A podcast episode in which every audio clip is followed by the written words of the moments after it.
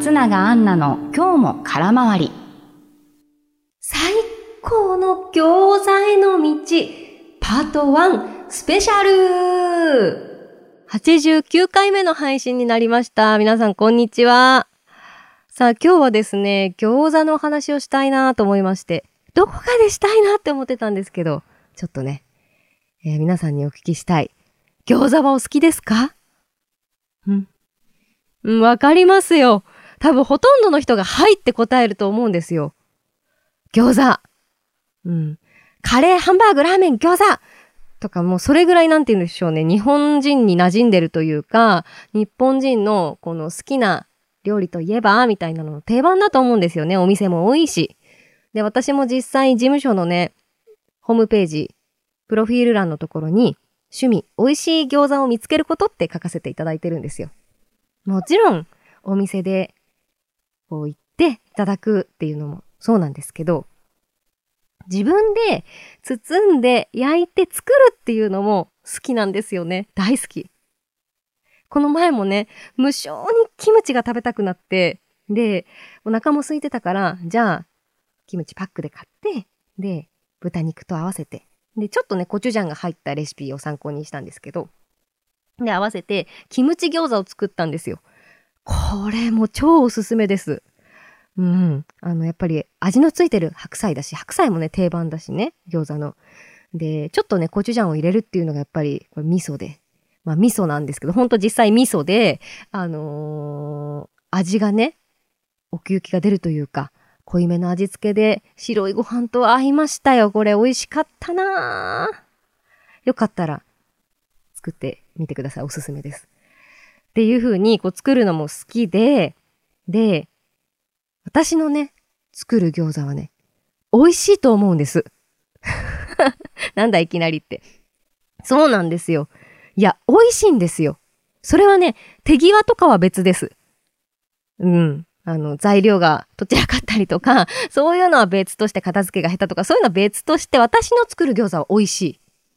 これなんでかっていうと、美味しくないわけがないんですよ。なぜならばですよ。私はですね、餃子の神様たちに餃子の作り方を教わったんです。だから美味しくないわけがない。って自分で自信を持ってる料理。唯一だと思う。というのも、あのー、レシピに関しては、以前、餃子の神様のお一人、パラダイス山本さんという方がいらっしゃるんですけど、おそらくね、業界ではね、知らない方は、ね、いないっていうぐらい有名な方で、私の業界のね、いろんな意味があります。業界の大先輩で、あの、マンボミュージシャンっていうラテン系の音楽のミュージシャンでもあり、ご自身で数々の餃子の著書も出されていて、かつ、東京の荻窪に、会員制の高級餃子専門のレストランっていうのを開いてらっしゃって、そちらでシェフもされている実際に。ね、そん、あの、本当にいろんな餃子を作られていて、そのイベントでいただいた餃子はもちろんなんですけど、他にもこう見栄えがほんと綺麗なアートみたいな餃子をたくさん作ってて、エビ立ち餃子とか、あと、あの、もつあん餃子、モッツァレラとあんこっていう餃子とかいろいろ、いろんなね、綺麗な餃子を作られてる。そのパラダイス山本さんから直々にイベントでこうレシピを伝授いただいたんですよ。だからパラダイスさん仕込みのレシピ、レシピというか、技をいただいてるって、もう勝手にですけど、あの、自負しておりまして、かつ、焼きに関しても、こちらも餃子の神様のもうもう一方、一般社団法人焼き餃子協会という団体があるんですけど、こちらの焼き餃子のスペシャリストでいらっしゃる小野寺力さんという方からもですね、焼きについて直々に教わってるんですよ。もう本当あの、小野寺さんもご自身で全国の餃子をお取り寄せされて、で、実際にこう焼いて研究されて、で、あの、マツコの知らない世界とかにね、出演されて、マツコさんにもこう、披露されたりとかしてて、ご自身でもデパートで、ね、催事とかもね、開催されている、本当にスペシャリストの、そんなスペシャリストのお二人から、レシピと焼きに関して直接ご指導いただいてるんだから、これはね、あの、本当に、今も背筋がこう、ピンと伸びるじゃないですけど、大先輩お二人にご指導いただいて、美味しくないわけがない。美味しくなかったらまずい問題。そう。っていうぐらい、やっぱりね、あの、餃子を美味しく作ろうっていう、そういうふうにいつも心がけてます。でね、基本的にうちで作るときは、あの、パラダイスさんのレシピをベースにこう参考にさせていただいて作っていて、で、パラダイスさんのレシピですごい革命的だって思ったことがいくつもあって、うん、そのうちの一つに、ニンニクが入らないんですよ。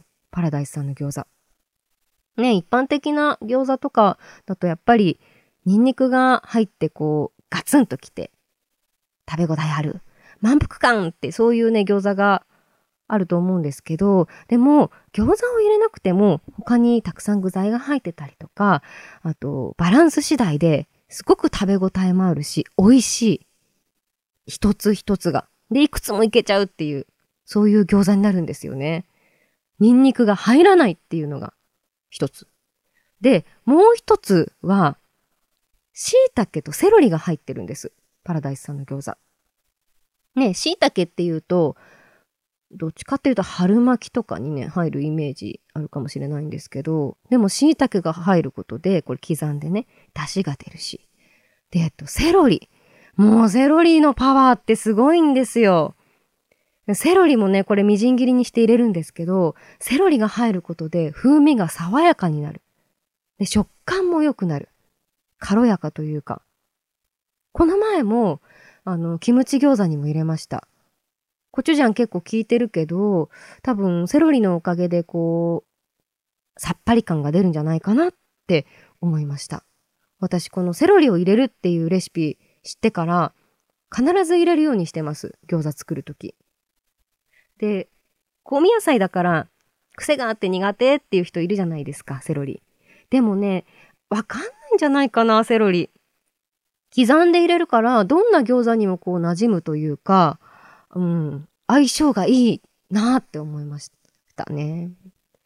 そうなんですよ。この基本的にこういうレシピをベースにして作るんですけど、自分でもね、せっかくだから、こう、いろんな餃子を作ってみたいなと思って、うん。作るならね、美味しい餃子を作りたいじゃないですか。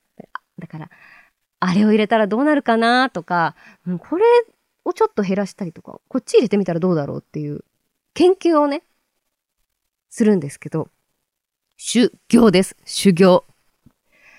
例えば今まで作ってきたレシピだと、豚肉、じゃがいも、カレー粉を入れて、もうカレー風餃子。これは、あの、多分、ね、餃子とカレーのハイブリッドで、あの嫌いな人いないんじゃないかな。インド風というかね。うん。こう包んで焼いてパリパリっていうのでいただける美味しい定番だと思いましたね。それから同じじゃがいもだとポテサラ風にしてみたり、こうポテトマッシュにして軽くね、で、ハムを入れて、ちょっと、きゅうりはその時入れなかったですけど、胡椒をたくさん入れて、ポテサラ風餃子っていうのにしてみて、美味しかったですよ、これも。うん。あのー、タレもそんないらないかなっていう感じでしたね。で、それこそさっきのキムチみたいに、味のついたお漬物を入れると、あ、こんな相性がいいんだなって思いました。うん。やっぱり、もともと味がついてると、味付けをする手間も省けるし、ね、お肉との相性もいいしっていうので、なんで、浅漬けの白菜とかを入れたらさっぱりしたし、しば漬け餃子を作ったことがあって一回。で、これは、あの、量と、なんだろうな、水分量に注意なんですけど、しば漬け入れすぎると、もうこう、ひっくり返して見たときに 紫、デビルなカラーの、あの、焼き上がりの餃子ができて、でもこれはこれで美味しかった。しば漬けっていうのも美味しかったですね。それから、あと、やったことはないけど、野沢菜漬けも多分美味しいんじゃないかなと思って。しっかりね、水分を切って、刻んで、葉野菜だから。うん。風味良くなりそうだなぁと思って。あとは、あの、とろけるチーズを入れる。チーズと、ちょっとこう、トマトの、のあの、なんて言うんでしたっけ？トマト缶をちょこっと入れて、で、イタリアン風っていうのにしたりして美味しかったですね。で、チーズに関しては中に入れるのもいいんですけど、上からこうかけてっていうのもいいと思いました。あの、見栄えもいいし。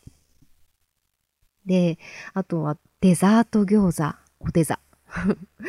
これがね、これはいくつか試しましたね。それこそね、パラダイスさんのもつあん餃子ってモッツァレラとあんことで、いちごが乗ってるんですけど、包み方も可愛いんですよ。巾着みたいになってて。あれも、ね、た、あの、自分でレシピ参考にさせていただいて作ったりとかしたし、あと、板チョコを刻んでみて、で、バナナもね、刻んで包んでってやったらね、ね、バナナチョコ。これね、クレープでは定番じゃないですか。で、クレープみたいに柔らかくないんだけど、カリカリしてて、で、なんか溶けてきて、あのー、チョコレートが出てっていうあったかいうちに食べると最高に美味しかった。板チョコとバナナ。あとは、あの、リンゴを角リン、角切りリンゴぐらいに刻んで、で、味付けにね、アップルジャムを含んで、包んで、で、それをね、バターで焼くんですよ。もうこの時点でね、美味しそうでしょ？で、そこにシナモンシュガーをかけて、もうそれで十分美味しいんですけど、私が好きなのはバニラアイスを添えてアイスと一緒に食べるっていうね、もうめっちゃカロリー、ハイカロリー餃子っていうのも美味しかったなこれ。うん。全部ね、素人目線とか、素人焼き、素人包みだから、多分、あの、なんだろうな、もっとこう分量とか、いろんな調味料使ったら美味しくなると思うんですけど、いや、それでもね、これは結構、個人的にはヒットでしたね。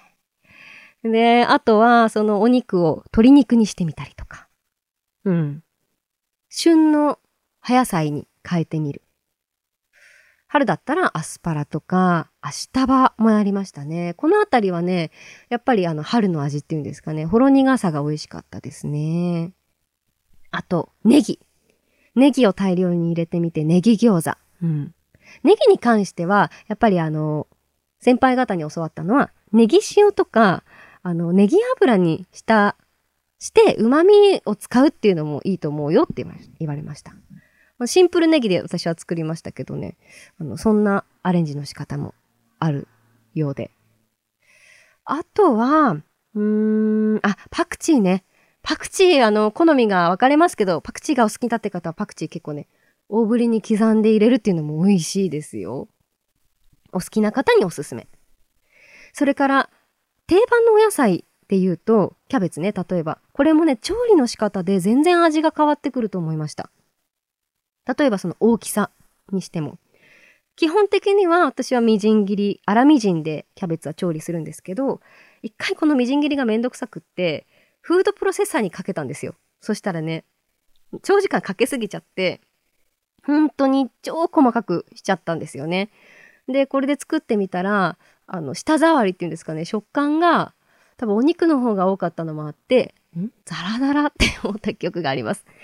だからもしフードプロセッサーでやるんだったら、そう、ガッガッっていう、ガーってかけすぎず、ガッガッっていう、あの、腹みじんぐらいにしておくっていうのがいいのかなって思ったのと、好みですごい、あの、お店によってはとってもこんなんていうんですかね、キャベツがみじん切り、すごく細かく刻んでるお店もあるので、おそらくですけど、そういうお店はお肉の分量よりもだいぶキャベツの方が多いんじゃないかなって思いました。なんか細かくするのであれば、量をね、キャベツの量を増やすのがポイントなのかもと思いました。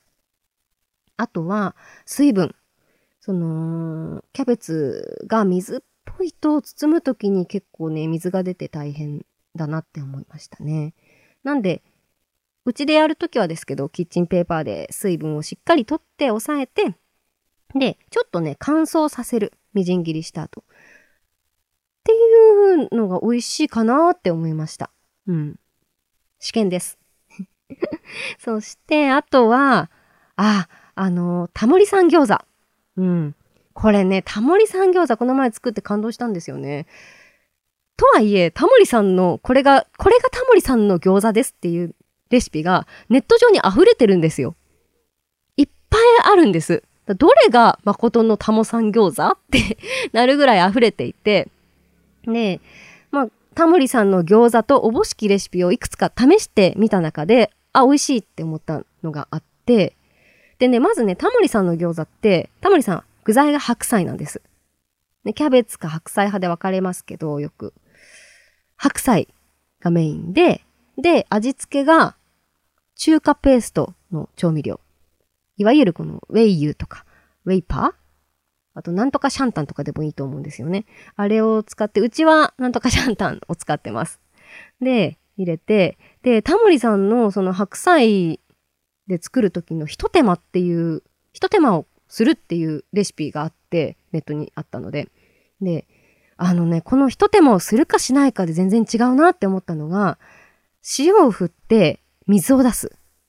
うん、そうすることで、こう水分が出て、かつ塩の味が白菜に染み込んで、あの、これまで、その、たまりさん餃子作るとき、白菜をただ刻んで包んでたんですけど、そうするとね、包むときに、ちょっと水っぽくなるなーって思ってたんですよね。うん。皮がこう、水分で破けちゃったりっていうのがあって。で、これをや、やると、あ、なるほどと思って、あのー、味も美味しかったし、うん。包む時のそのストレスもなくていいなって思ったんですよね。タモリさん餃子いくつもあるので、ちょっと見てみてください。よかったら。うん、出てきますよ。それから、タレ。タレに関してはね、タレ問題ありますよね。どうでしょう？皆さん、何で自分でこう食べるときつけてますか？まあ、酢醤油とか酢胡椒、あとポン酢っていうのが定番なんですかね。うん。うちではですね、まあ、ごまどれとか意外と合うなーって思ったり、その餃子の味によっては、ほんとドレッシングでも美味しいなって思ったし、あと、酢に飽きた時に、あの、台湾の黒酢でいただいたことがあってお店で、あれをね、買ってね、試したら美味しかったですね。日本のその、穀物酢というか、あのお酢よりも、やっぱコクとこう、丸みがあって、うん、これはこれで味変っていうので、良かったです。あと、我が家はね、その、王将さんの餃子のタレを重宝してます。冷蔵庫にしまいやすいんですよ。こう縦にスタイリッシュな形をしていて。で、醤油でもないし、ポン酢でもない。あ、これさすが王将さんだなっていう、この塩梅の美味しさで、うん。あの、王将さんの、に行かれる方はわかると思うんですけど、あのタレですよ。あれをね、そのままいただいたりとか、気分で酢で割ったりとか、胡椒を入れたりしてみて、変えてみたりして、あの、試してます。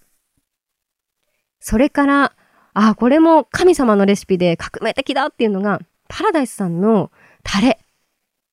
いっぱいあるんですよ。あの、ご自身でもうほんと発明家だから、あのー、いろいろ作られた、結構どうやって作るのっていうタレとかもたくさんあるんですけど、そんな中でも、うわ、これすごいって思ったのが、なめたけとライム。なめたけ、あの、朝ごはんのね、定番の小瓶に入ってる。あれとライムっていうのがね、絶妙に合うんですよね。やっぱり王様だと思います。すごい。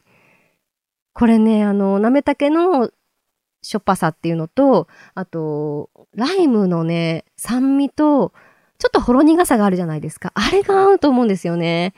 レモンでも試したんですけど、レモンじゃ違うんですよ。なんだろう、レモンだとちょっと角がこう強すぎた。だけど、ライムとなめたけはすごく合うんですよね。なめたけがタレになったって思って、よかったらお試ししてみてください。うん、美味しいですよ、これは。あとは、個人的にヒットだなって思ったのは、ハリッサ。調味料。これ、よくね、北アフリカでは使われている調味料らしいんですけど、唐辛子がベースになっていて、で、いろんなスパイスだとか香味野菜が入っている、うん、ペースト状の調味料で、まあ、辛味が効いてる。辛めですね。日本だと、その、最近だとね、日本のメーカーさんも出してますね。スーパーでも見かけるようになったし、あとカルディとか、輸入調味料店とかに置かれてることが多いのかな。ね結構ハイカラなね、あの、調味料じゃないって思われると、思われがちみたいなんですけど、でもこれね、食べてみると、日本人好むような味だと思います。なぜならば、ニンニクが結構効いてるんですよ。だから、そうだな、ハリッサとこのお酢で割ったりとかして食べるとね、箸が進むんですよね。これも餃子のタレにおすすめですね。うん。というね、こんな風に私もまだまだ修行中でして、でも、こう、せっかくだからね、うん。やっぱり自分がいいなと思う、自分なりのこの最高の餃子は作りたいなって、いつかね、こう包めるようになりたいなって思って、うん、もっと上手くなりたいって思います。何を目指してるんだっていう感じですが。うん。そうですね。餃子はね、完全食なんていうキャッチコピーがよくね、言われたりしますけど、野菜とお肉と皮が炭水化物なんで全部取れるじゃないかって。だからこそね、自分の好きな組み合わせで作れるのがいいなって思うし、その時食べたいものを選んで包んで、で、それなりにね、工程もあるから、まあ、手間のかかるお料理だと思うんですよ。こう刻む、うん、包む包むのもねそれなりに時間かかるし、まあ、そだからこそこう自由な発想で好きなものを入れるっていうそういう楽しさがあるなって思って、うん、一人でもくもく作るのもいいしみんなでワイワイね行パとかするのもいいなって思うんですよ。なのでよかったら皆さん皆さんの好きな餃子教えてほしいなって思いました。えー、あの、Spotify でお聞きの方はね、簡単なコメントもね、あの、記入いただくことができますので、よかったら感想、ご意見、ほんと何でも構いません。そして次回の配信では、えー、皆さんへのコメントお返ししようと思っていますので、よろしくお願いします。いつも本当ありがとうございます、毎回。なので、次回もお楽しみに。では、ここまでのお相手は松永杏奈でした。バイバーイ。